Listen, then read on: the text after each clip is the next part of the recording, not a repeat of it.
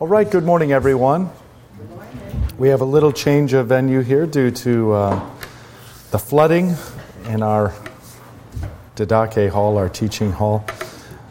Uh, today we're back into the text of Martin Chemnitz, his Enchiridion Ministry, Word, and Sacraments. And we left off, boy, it feels like a long time ago, doesn't it? Yes. And we were uh, younger and more attractive, springtime of our lives. Uh, back at page 40, Beatrice, what are you laughing at? You don't know. Just teasing. Uh, back at page 40, where we're going to be looking at Holy Scripture. And again, the nature of this text, just to say a word about that once more, is that Chemnitz intends this for pastors so that they are encouraged toward keeping up with their studies and their knowledge of what their job is and what they are to be about. And then also congregations so that they can keep their pastors accountable and know if their pastors have gone astray. So that's the, that's the nature of this text, which is why Chemnitz begins with the ministry. And we've covered that section. And now he moves on to the Word and Sacraments. We're on the Word, and we've just really only seen Chemnitz introduce this. So we're going to pick up with Holy Scripture uh, as soon as we have an invocation and prayer. In the name of the Father, and of the Son, and of the Holy Spirit. Amen. Our Father, who art in heaven, hallowed be thy name. Thy kingdom come, thy will be done, on earth as it is in heaven. Give us this day our daily bread, and forgive us our trespasses, as we forgive those who trespass against us and lead us not into temptation, but deliver us from evil. For thine is the kingdom, and the power, and the glory, forever and ever. Amen. All right. So on page 40, Holy Scripture, Chemnitz begins this section with the following question Where is that Word of God to be looked for? And whence is it to be sought? Are new and special inspirations and revelations to be expected? To these questions, he answers. At one time, God revealed his word by various ways and means. For sometimes appearing himself to the holy fathers, he spoke in their presence, sometimes through prophets inspired and moved by his Spirit Finally, he spoke to mankind through his Son and the apostles. And of course, you remember uh, Hebrews chapter 1, verse 1, and many and various ways of old God spoke to his people by the prophets, but now in these last days he has spoken to us by his Son. There's some other scriptures listed there to buttress this point, but that is to say that God's mode or way of communicating with his people undergoes a change and a final form. No longer revealing himself in many and various ways, uh, no longer through many and various theophanies, no longer through a burning bush or a pillar of fire by night and a pillar of cloud by day, uh, no longer in a rock. Okay? So, how then does he speak to us? Um, through his son, and when you look to what his son says, it's through his apostles. And so it's through Christ and his apostles. And this is the way in which God has spoken to us in finality. Does that make sense? Because that sort of forms the presupposition of, uh, of Scripture and what you know, as we, we're going to develop this idea of sola scriptura, scripture alone. But this is the bedrock of that idea that God has changed the way in which He reveals Himself and speaks to His people, now doing so through Christ and His apostles. How do we know what Christ and His apostles say? Through the apostolic scriptures. Make sense? Okay. Continuing on then with Chemnitz, but he gave us neither command nor promise to expect that kind of inspirations or revelations. In other words, again, Chemnitz here just stating in his own words what I just did. There's a change. No longer are we to expect those kinds of inspirations or revelations. He continues, Yet for the sake of posterity, he saw to it that this word of his, first revealed by preaching and confirmed by subsequent miracles, was later put into writing by faithful witnesses. And to that very same word, comprehended in the prophetic and apostolic writings, he bound his church so that whenever we want to know or show that a teaching is God's word, this should be our axiom. Thus it is written. Thus Scripture speaks and testifies. Okay, let's stop there, see if you have any reflections on that opening paragraph. I'm guessing that this is familiar to you and uh, feels comfortable to you, but if it doesn't, here's an opportunity to uh, ask any questions you might have. That's where the verse of Scripture talks about everything is fulfilled through His Son, right? Yeah, exactly right. Everything is fulfilled through His Son. And of course, our attitude in regard to the Old Testament scriptures, which we're going to get into uh, more deeply here in a minute, uh, comes via our Lord Himself, where He says, in one place, for example, um, you search the scriptures, for in them you think that you have life, but it is they that testify of me. Now, when Christ is saying those words, there is no New Testament. There is only what we refer to as the Old Testament. So the Old Testament is a revelation of Christ. In many respects, too, as you get to know and be more familiar with the New Testament, you see that all of its arguments are based in Old Testament scriptures. The more you have an eye for this, the more you'll understand the nature of the New Testament scriptures. Nowhere are they simply saying, hey, this is a brand new idea. The New Testament scriptures are always and ever appealing back to what is written. Think of all the times in which our Lord Himself says what is written, or refers back to Adam, or refers back to Noah, or refers back to Abraham, or Moses, or David. So it is always, even the New Testament, then, in this sense, is in some way, shape, and form a commentary on the Old Testament, the Old Testament revealing Christ, and the New Testament saying, in effect, this is how Christ is revealed.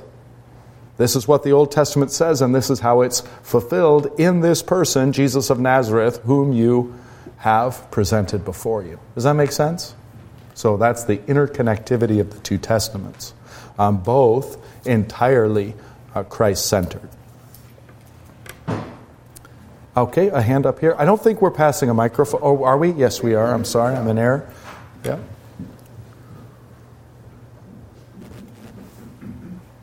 I don't understand this sentence, but he gave us neither command nor promise to expect that kind of inspiration or revelation. I don't understand. Okay, so, but he, namely God, gave us Christians, uh, people of the New Testament era, neither command nor promise to expect that kind, namely the Old Testament kinds of inspirations and revelations.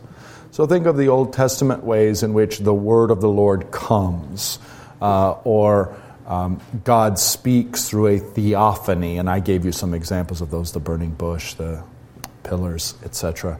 Okay, no longer are we expected, or the angel of the Lord, no longer are we expected that the Lord is going to reveal himself to us in these ways, but rather only through his Son and his apostles. Okay. So there, there's a shift in terms of how God reveals himself to his people. And you can see this largely, I mean, in, in the same way that a, the, a theophany is God in the midst of some apparently physical manifestation. You, I understand. I, I don't mean this in a technical way, but think of think of Yahweh incarnate in the burning bush. Okay, he's the invisible God has wrapped himself in the stuff of visible creation. You see, so why would that come to an end? because it's completely brought to its telos in the, the incarnation, the capital I incarnation of his Son in human flesh. So that's brought to an end. So all of the sort of prefigurements and ways in which God reveals himself in the Old Testament are brought to their telos and completion in the incarnation of his Son and in his Son's uh, I, I, mean, honestly, in his son's life, because that his the doings of Christ are the fulfillment of the Old Testament scriptures. All these things are brought to their fullness and fruition, and then that which Christ speaks, and of course, everything his apostles speak are derivative of, of his own speech, and so that then becomes um, the final revelation of God to man. And it's one of the reasons why we say, um, now in these last days, and that's last days, whether, I mean, we have been in the last days in this sense for 2,000 years, and if the world goes on for another 10,000 years, um, we'd be in the last days the whole time. In what sense, last days? There's no further revelation to be had. There's no further development. There's no further climax. This is it until the end. Then the return of Christ. So this, we're at the close of this age. God's not going to shift and say, aha, there's uh, Jesus point 2.0 or, aha, there's this new Messiah who's coming after this. There is no further revelation. All has been fulfilled in Christ. Now is the salvation of the world. And of course, that's the mystery of which Paul speaks and articulates in many of his apostle, uh, epistles, uh, including that section from uh, Romans that we had in our, in our Thursday service, our divine service just a moment ago. And that is you can tell that this is the final revelation of God because it is a universal and global salvation that He has worked in His Son. And the message, the revelation of God is going forth not to the Jews and then sort of trickling out through them to the Gentiles, but has gone out full throat, full force to the ends of the earth. That salvation is in His Son.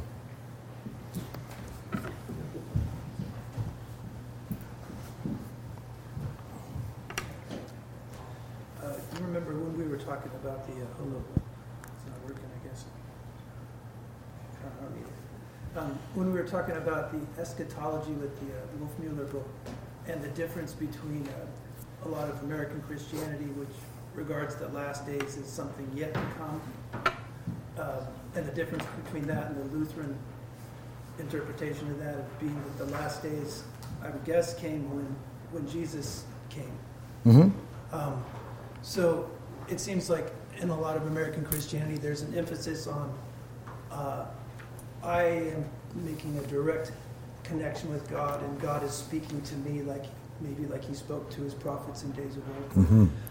It seems like there would be a connection there that would be because of the difference in interpretation of what the last days are. Because if they if they believe that the last days began when Jesus came, then they would say, like Paul says here in Hebrews.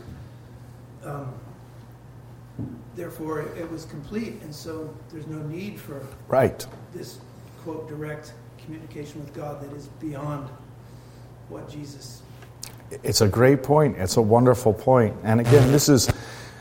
I, I, I almost, I almost um, dislike using the term sola scriptura because everybody assumes they know what it means, and it almost has a deadening or blinding effect because you go, "Oh yeah, I know that," and you just sort of pass. But um, to just sort of take sola scriptura and assume you don't exactly know what it means would be a much healthier way to proceed.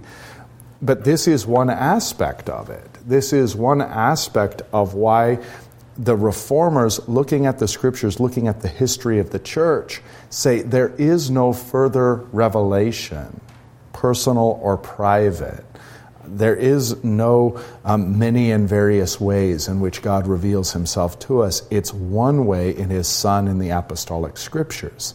That's it, that's what's binding.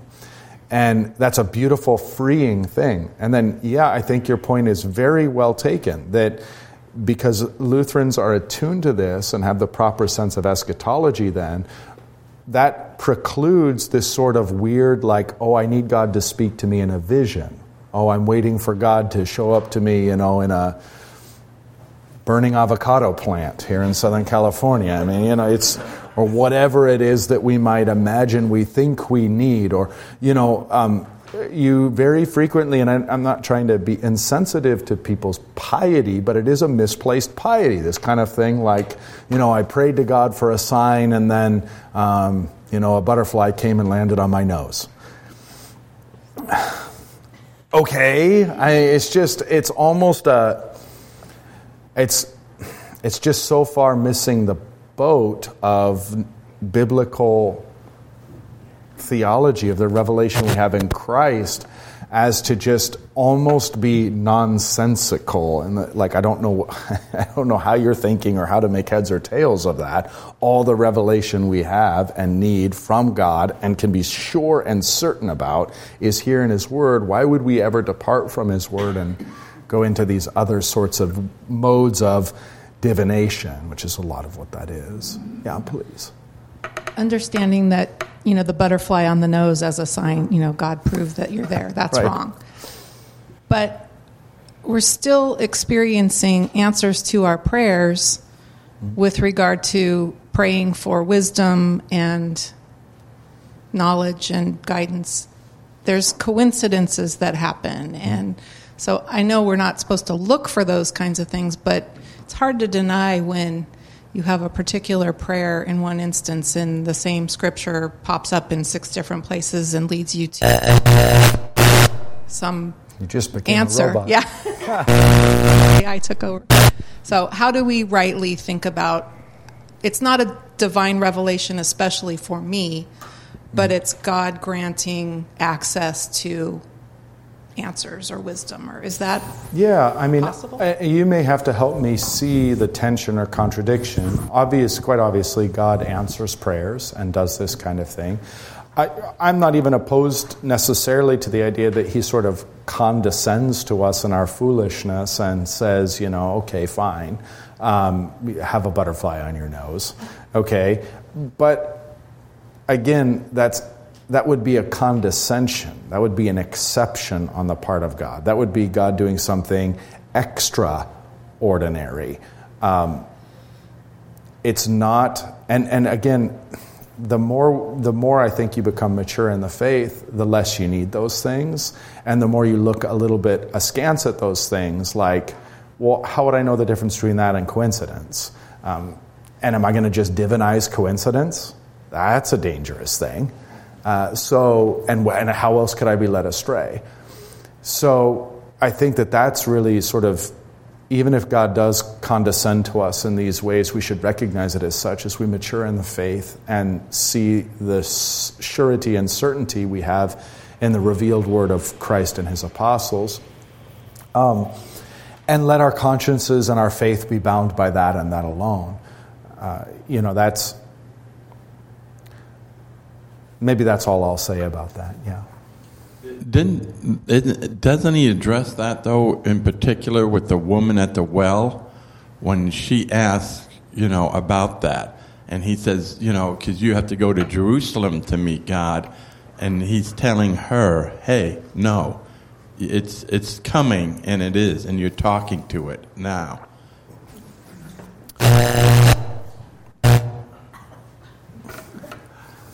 Go ahead if you'd like to try.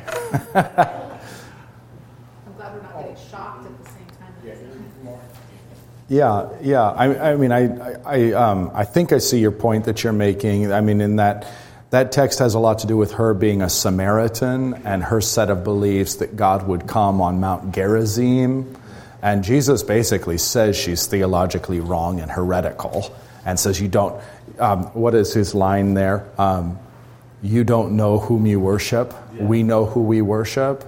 I, I mean, that's a, that's a profound theological piece right there, and very helpful, especially in terms of our thinking of, you know, sometimes we, we're likely to get confused, like, well, don't Jews worship the same God as us, or don't um, people who worship Allah, which is just a name for God, worship the same one God as us, the same. Uh, and the answer there is no, or as Jesus very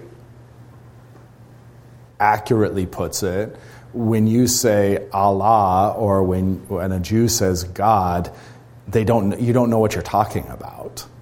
I mean, there's a superficial similarity in that you're using maybe the same vocables or something, but there's nothing behind that because do you worship, does a Jew worship the God that is Father, Son, and Holy Spirit? Then they don't worship the same God. Do they worship the God that became flesh on the cross and died? Then they don't worship the same God, you see. And the same would go for anyone who worships Allah when Allah does none of these things, right? Um, so then this revelation of God uh, does come on the Mount of Jerusalem, on Mount Moriah, as opposed to Mount Gerizim, and that's the revelation of Christ crucified. Um, the revelation of God's love and salvation for all humanity. Okay, and then Jesus' point to which that you bring out is the day's coming when it's not going to be about this particular mountain. It's not going to be about finding him in the temple at Jerusalem. Of course, not on Mount Gerizim either, uh, but rather all people will worship him in spirit and in truth. And that is an enigmatic way of putting forth um, this entire theology that the risen Christ is our temple and he's accessible to us whether we're in Africa or the United States or China. You don't have to be on Gerizim or on Moriah in order to have access to him. Okay, so he can be worshipped in spirit and in truth. Um, remember, Jesus says, uh, if um, the day will come when these stones, the stones of the temple, will be scattered such that there's not one remaining upon another. And then destroy this temple, and in three days I will build it back again. And he's speaking of his body. So he's already prophesying, on the one hand, of the destruction of the physical temple, which takes place, by the way, uh, in 70 AD, and this new temple, namely the temple of his body, that is destroyed in three days and raised again. In what sense do we participate in that body and that temple? Well, precisely when he says, Take, eat, this is my body, we pass through the veil into the holiest of holies, which, if you did, there's the mercy, the, upon the mercy seat, the blood of the Lamb is poured. So you partake of the body, you enter the holiest of holies, and partake of the blood. That's the imagery that um, the author of Hebrews uses, for example. Okay, so that all has to do, yeah, with the finality and the final revelation of God. Mm-hmm. Please. I know I read many verses several times in my lifetime, and every time I read the same verse, something new for me mm. comes out of it. So, would it be safe to say that the full revelation has always been present, but it's just me learning more about the truth and how to apply it to my life, and that there's wisdom there. That mm-hmm. so now I instead of saying personal revelation, I think well, it's just I discovered mm-hmm. more about what the truth really is and how to apply it even more um, to my life. Yeah, it's a good point. It's a good point. Um, I, I don't remember who is responsible for the think it's an ancient Chinese proverb that no man steps in the same river twice. Okay? Because the river's constantly moving and changing. Um, the same is true uh, when, in regard to the scriptures, that every time you pick up the scriptures and read them, you're in a different state than you previously were. And so you yourself are a variable. Um, when the scriptures step in you, they're going to make a different impression because you're not the same. That's one aspect of it. The other aspect of it is that we know that God's Word is living and active and is described as such. And so that's the other way in which the Scriptures can, and we can find those Scriptures doing many different things. Um, you know, this is kind of, you might want to like cuddle up to the Scriptures and have a nice, cozy read and you open them and it's the minor prophets pronouncing doom and judgment on everything, right? So um, the scriptures have their own agenda and their own way of speaking to us. It's the living voice of the living God. And of course, that's uh, taught for us in our liturgy very nicely, where after the reading of the Old Testament scriptures, the epistle, these in particular, but in its own form also the gospel, you have uh, this is the word of the Lord Thanks be to God. And, and again, that's not some sort of like information, like, hey, just in case you weren't familiar, this is the Bible. That's not the point. The point is to assert that you have just heard the living word of the living God, to which everybody says, Thanks be to God. So the liturgical formulation isn't this is the world, word of the Lord. Yeah, thanks, we know. That's not the responsory. But this is the word of the Lord. Thanks be to God because we're recognizing that God is the one speaking through the mouth of the sinful reader. Um, it is the living voice of the living God, and so yeah, that's gonna that's going to. Um, so there's both of these dynamics. I mean, we're living and changing. God is living and addressing us in many and various ways through that written word. Um,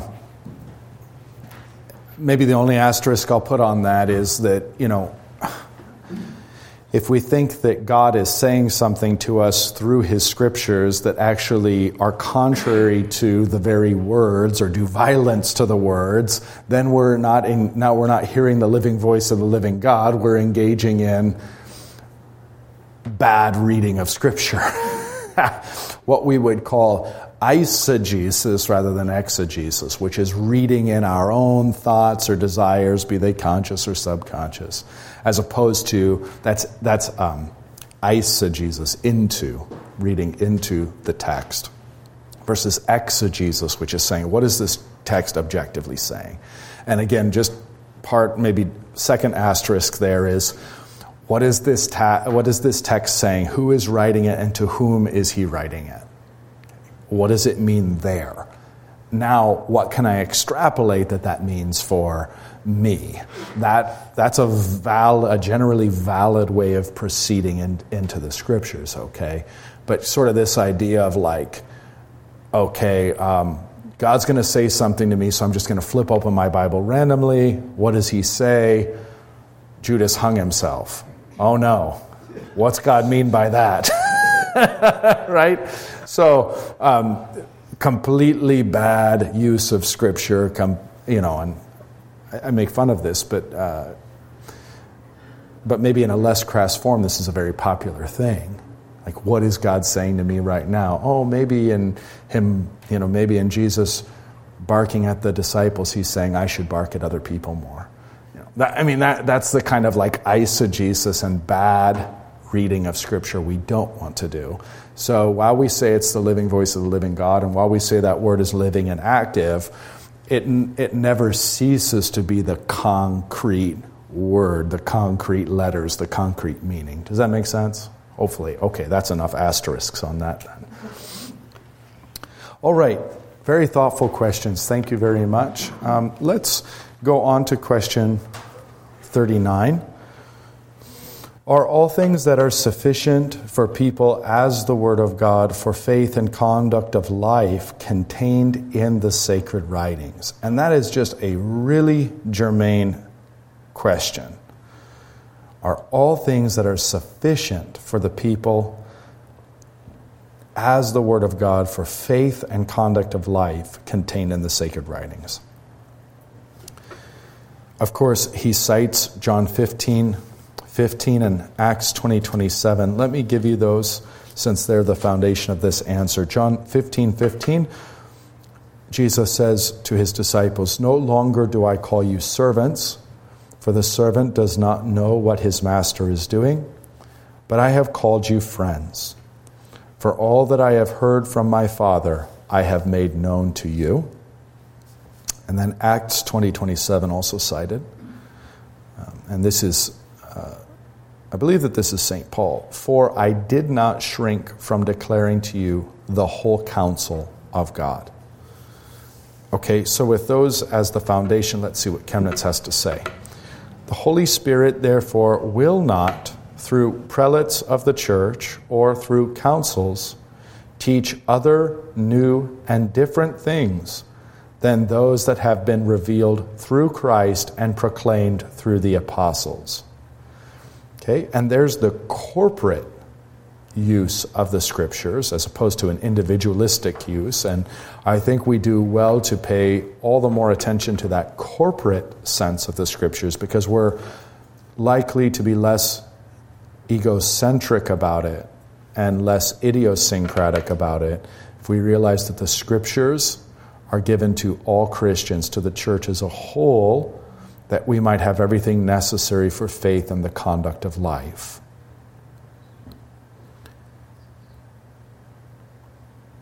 Chemnitz continues, for it is a function of the Holy Spirit to suggest and, as it were, recall to mind the things that Christ said and taught. And this is from John 14 26, where Christ gives this assurance to his apostles that the Holy Spirit will do this very thing for them.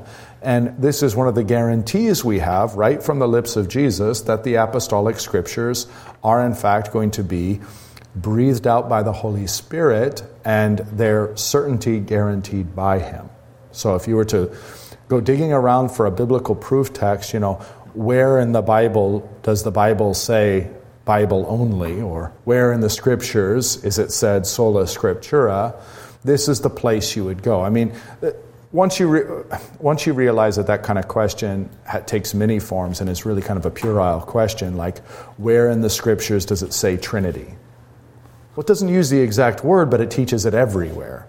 Where does it say sola scriptura? Well, it doesn't use the exact word, but if you pay any attention to what it says about the nature of God's revelation and the nature of Scripture, you cannot conclude but otherwise. Okay, so same thing. So Christ assures his disciples that the Holy Spirit will recall to their memories all the things that Christ said and taught. And that's the essence then of the New Testament.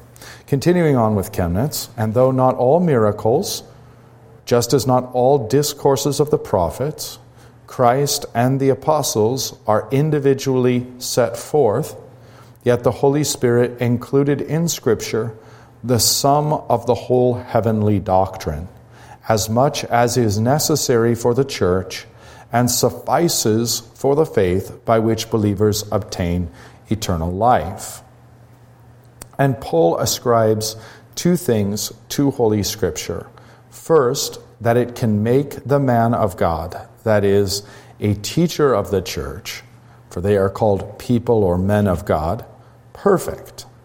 Okay, so again, just to get through the grammar there, that the Holy Scripture can make the man of God perfect, that is to say, sufficiently equipped for every good work which is namely necessarily required to perform the ministry of the church. Okay? Reference to 2 Timothy 3 16 through 17. And just a reminder that Chemnitz is reading that in the technical sense, you know. Um, uh, First and Second Timothy and Titus are pastoral epistles, and as much as they have general truths that apply to all Christians, uh, the nature of Paul's writings in these letters is specific to the office of the holy ministry. So that's why Chemnitz here has in mind the man of God, namely the teacher of the church, and that the scriptures equip him for every good work, which is chiefly the ministry um, of the church. Okay, second, that a believer, here's the other side of the coin, not the man in the office, but a believer, Second, that a believer might be made wise unto salvation through faith. And the referent there, um, 2 Timothy 3.15. Since then we have in Scripture the things that are necessary for salvation and eternal life, therefore in matters of faith, it alone is properly sufficient for us. So could someone come and teach something outside of the apostolic scriptures and say, you must believe this on pain of eternal damnation. No. If it was necessary, then Christ would have given it to us. So then, if someone were to assert that, they are binding your conscience apart from the scriptures, right? So if someone were to say something like, well, you know, you need to pray to the saints. And if you don't believe that, you're not in fellowship with the church, you're not in communion with the church, and you probably won't be saved. Our response has to be well, where in the scriptures is it taught that we must pray to the saints? The answer is it's not. So it's not necessary. And the very fact that someone would make it necessary on pain of excommunication, on pain of damnation shows that they're binding consciences where God Himself does not bind them. Does that make sense? Okay, so that's the, the doctrinal principle of sola scriptura, and why, you know, again, when we look to uh, the Roman Catholic Church, let's say in particular, um, we see a church that is binding consciences with all kinds of doctrines that are outside of the scriptures proper. They'll refer to this as tradition, and they'll outright state that the scriptures aren't all that's needed, but rather what the Pope tells you is needed is what's needed. So that would be a major difference between Roman Catholicism and Lutheranism. And by the way, if you're looking for church fathers prior to the 16th century, they're going to land on the side of the Lutherans in this regard. They're going to land on the side of the scriptures being sufficient for the handing down of the faith to be believed by all. So we stand, uh, in this sense, Lutherans are once again the true Catholics, uh, kata according to the whole, and are saying, hey, look, we're not going to demand that Christians believe anything outside of the scriptures, just what God has revealed in them. And anyone who would demand that Christians believe something outside of those is doing something inherently contradictory to them. Um, where can you see an example of this warning and admonition? Well, you can see an example of it at the very end of Revelation. Uh, it's kind of interesting how the Holy Spirit has seen fit in His own way to uh, put that at the end of the canon, at the end of the Bible. But whoever adds to or takes away from this book, the, the plagues of this book will fall upon him. Now, that's specific to Revelation. It kind of has an interesting way of enfolding the whole canon. But the principle and the point is what's important, namely, that we not take away from God's word or add to God's word but simply let his word be sufficient. All right, so does Chemnitz's point make sense here in question 39? Yep. Going back to the uh, uh, American, that seems like a helpful term, American Christianity, uh, kind of broad. Um, that the, the scripture alone is properly sufficient for us. It makes me think of. Um, the attitude that says, uh, okay, well, you read your Bible, that's good, but unless you are have a direct personal relationship with God and talk with God and sort of imagine these this conversation with God that is beyond the Bible, then you're not really doing it. Right. Or it's sort of it, yeah, yeah, yeah, absolutely. And that can be exhaust, exhausting and discouraging as well because if you're just reading your Bible, you get the sense that, like, unless you're like deeply moved or having some sort of obvious religious experience, I'm not doing it right, or uh, I'm wasting my time, or some such thing. You know, yeah. I mean, we need to we need to trust God's word to work. Um, it's not to say that we're not active, that we don't um, take care how we hear and um, make sure that that. Uh, Word of God dwells in us richly, that we uh, learn, mark, read, inwardly digest, all of those things. Right, but you can certainly see some abuses in American evangelical piety in regard to the Word. And if, you know, in, in regard in general to the revelation of God in our lives. You know, God puts this on my heart. God shows me this sign. In the scriptures, He says this personal thing to me, this very personal and specific thing to me. I mean, all of these are examples of very popular American evangelical piety, and they're all frankly dead wrong. Uh, and they're all born of soil not native to the scriptures, but of uh, alien anti scriptural theology. And that's, I think, the thing to keep in mind and try to purge ourselves from. I mean, we all kind of live in this context, we all kind of just grow up with the same assumptions.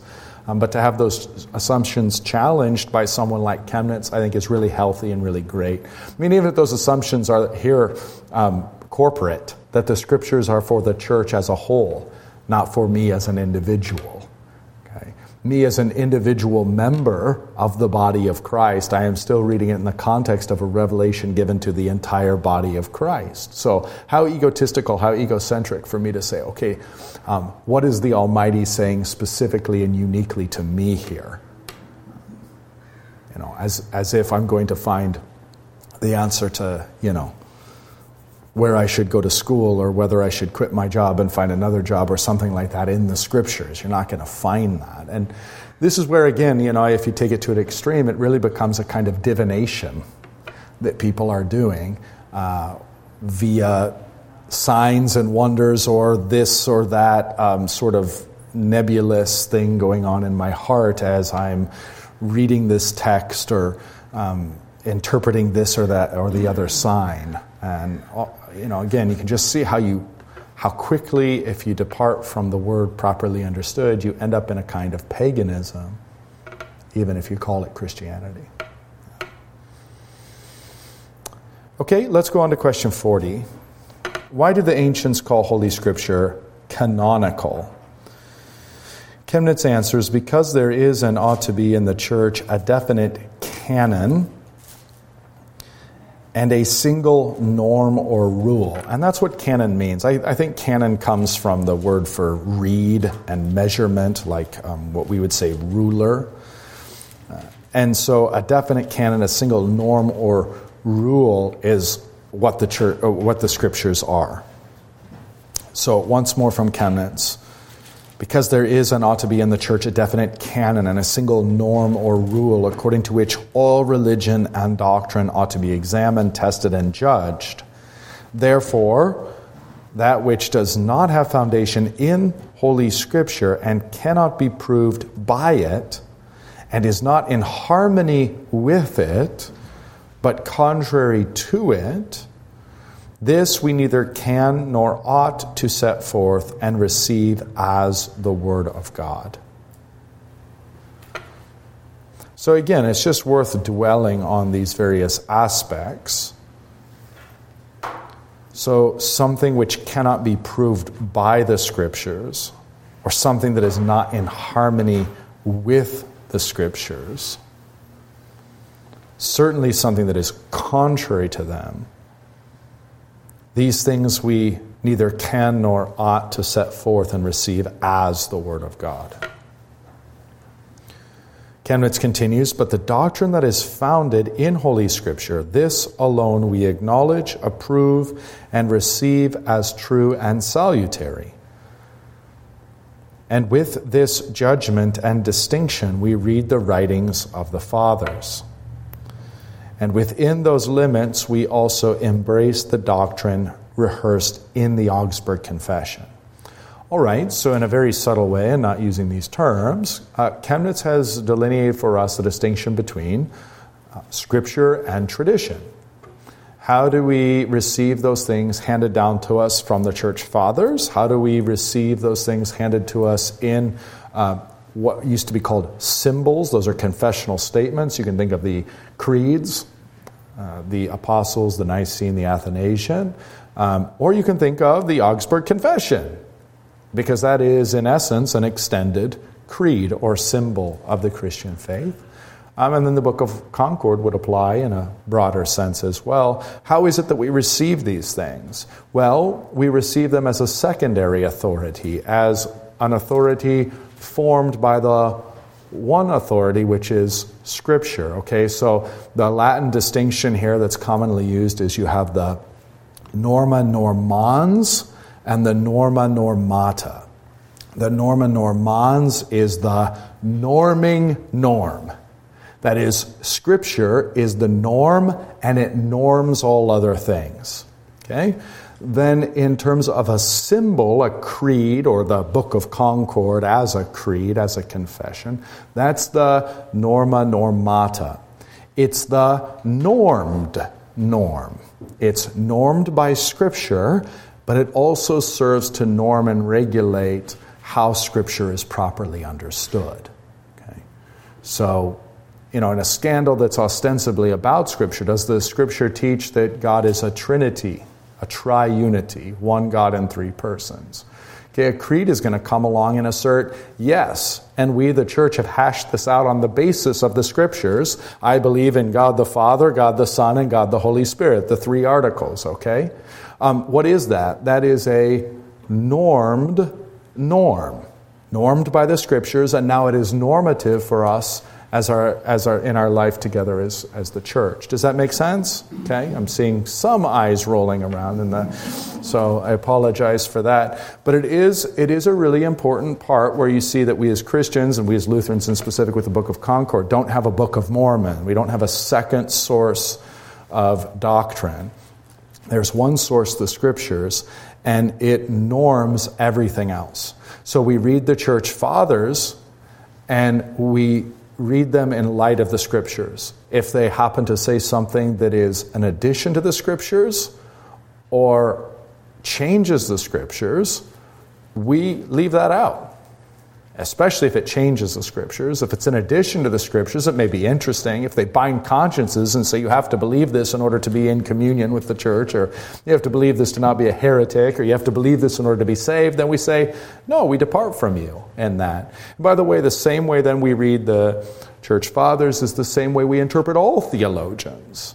Okay? It's the same way, frankly, we interpret our pastors as they preach to us insofar as they is what they say is the word of God, adding nothing to it, taking nothing away from it, from their lips is the word of God. It's indistinguishable.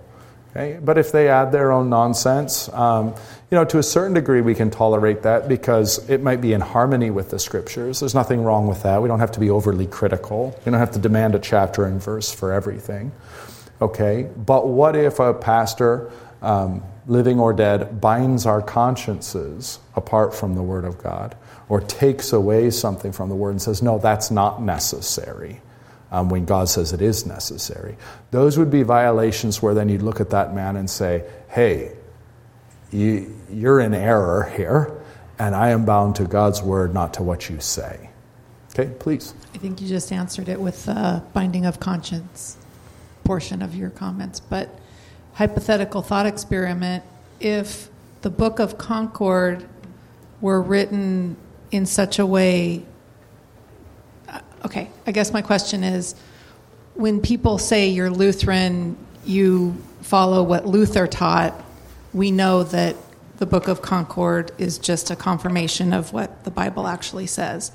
What could have been written in the Book of Concord that would make that incorrect. If if Luther put his own personal, this is my personal piety, and this is how you should live your life, or mm-hmm. I'm wondering, it's so fun, it's so narrow, it's so so people that don't understand Lutheranism think that we follow what Luther taught, but he didn't do that. Sure. But anyway, I, my brain's kind of going in yeah, that direction. Well, of, I can I can so help. Close. Okay. So um, what we have here is a profoundly simple principle, and we always return to that simplicity.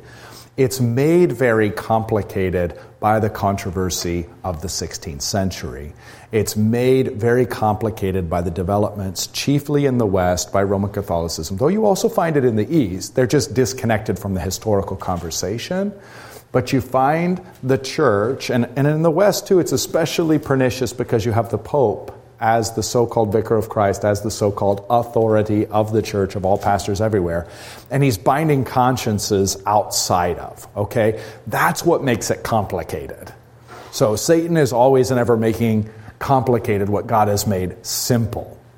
Now, our task as pastors, and insofar as we're given to do it as Christians, is to combat that complexity, and that requires some complicated arguments. So, I just talked about the distinction between the Norma Normans and the Norma Normata. Okay, um, now, one of the things that has been levied at us ever since is the slur that you are Lutherans. And it is a slur. I mean, it would be no different than if the church started saying, well, you're just a Rhodian. You know, who wants to be a Rhodian? Nobody wants to be a Rhodian. Nobody wants to be a Lutheran, okay? Eventually, the name just stuck and we just owned it, but reluctantly. Luther himself said, perish the thought that anyone would call themselves after my disgusting name. Okay? So, this idea, this slander of, uh, which we commonly hear today is, oh, you're a Lutheran, you just follow the man Luther. It's like, first of all, we have no subscription. Now, that's the technical term. We have no subscription. We do not subscribe to Luther himself as any authority. Okay? I am not bound in any way as a Lutheran pastor to view Luther or his writings as a, an authority per se. All right? Well, then, what am I bound to? I'm bound to the Book of Concord. I do subscribe to the Book of Concord. Now, in the Book of Concord are some of Luther's writings. In the Book of Concord are also statements about how Luther is a preeminent teacher, and you ought to listen to much of what he's written, and some specific texts are indeed cited. And so I'm, the Book of Concord is not dismissive of Luther, but my subscription as a Lutheran pastor is to the Book of Concord, not to Luther. Does that make sense? Okay. And then as Lutherans, that's also the case. Now, that becomes complicated in itself, that nature of that subscription. Subscription is when you say, very plain, and try to put it into plain English, that I believe that this specific creed accurately reflects what the scriptures teach. That's what, that's what subscription in the primary sense means. Okay? Now, where does Satan make this complicated? He comes with people who say, well, we're Lutherans too.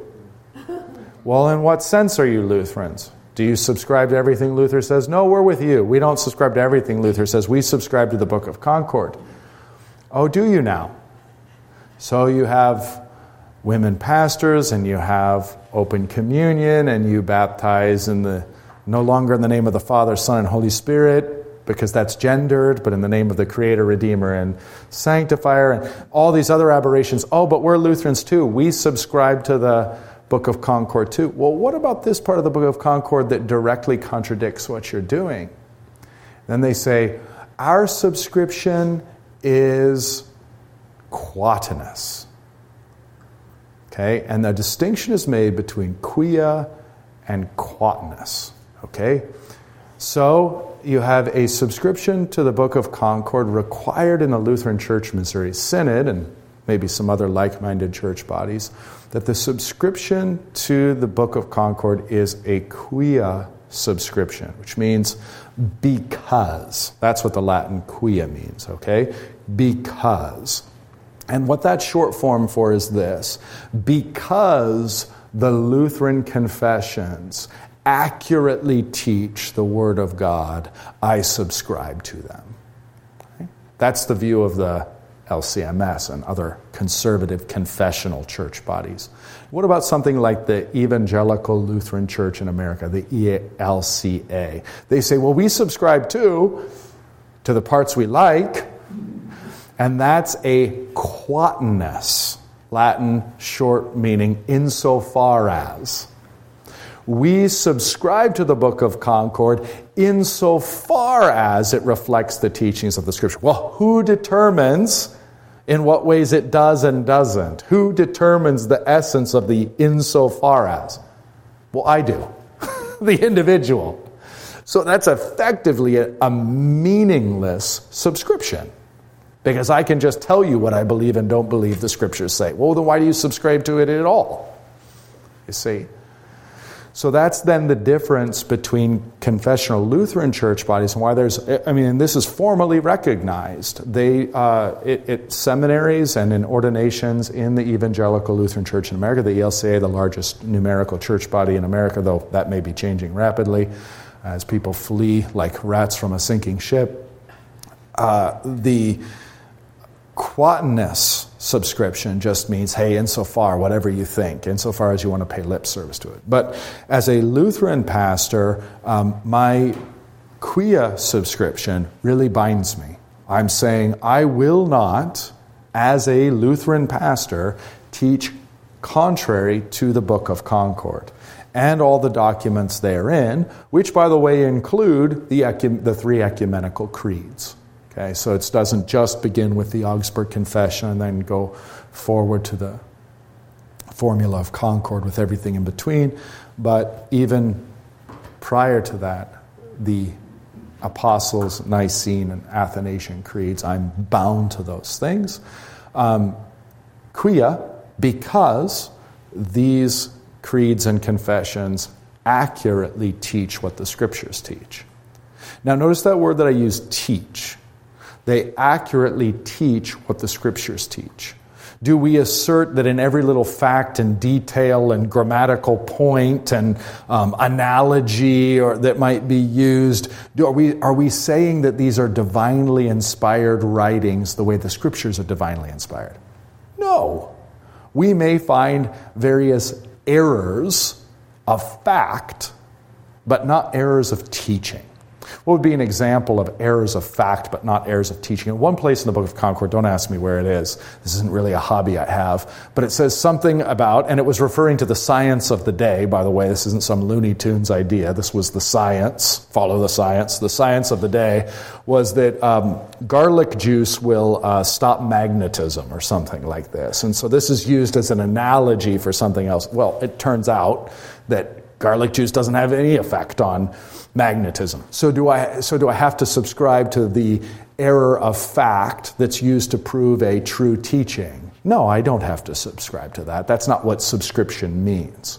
So we're subscribing to the teaching of the Book of Concord. We're not, subs- we're not saying that the Book of Concord is divinely inspired, where every fact is true. That's a statement we reserve only for the Holy Scriptures, where every statement is true. There are all all the statements of Scripture are factual. We may not understand that or comprehend that, or the quote unquote science of our day may seem to contradict that, but nonetheless, it's asserted.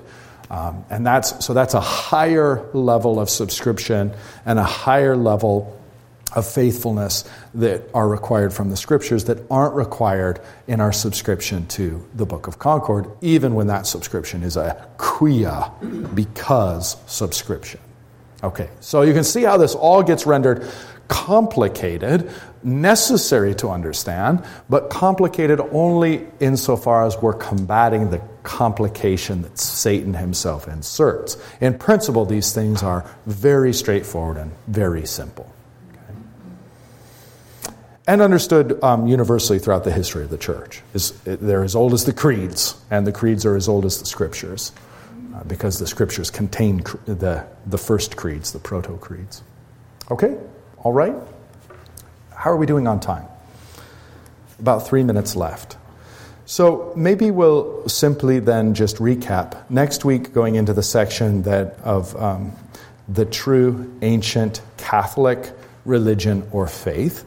And again, you can see Catholic small, that's what we are as Lutherans. And so we're going to talk about the relationship then uh, of Scripture, this foundation we've laid, to the doctrine uh, taught by the church. And Chemnitz is going to go into great detail here. So, again, the foundation that's been laid is that God reveals himself to us now in these New Testament days through his Son and through his apostles. We note that in the apostolic writings that we call the New Testament scriptures, we have the teachings of his son and his apostles, we also see how those are tied in with the Old Testament. Um, whenever Christ is, is asked about the Old Testament, he speaks of it as being completely authoritative, completely historically true. Uh, he does not um, in any way have opinion other than that the Old Testament scriptures are the word and revelation of God. And then as his apostles go forth and write, they draw upon those Old Testament scriptures, saying, This is what the Old Testament scriptures said the Messiah would be and do. This is what Jesus of Nazareth is and does. And that now you understand then how all the scriptures are Christ centered and how it's this revelation alone that is binding on us as Christians for salvation. It is the revelation of God. Okay, let's just stop there then, and next week um, tackle the bottom of page 41. The Lord be with you.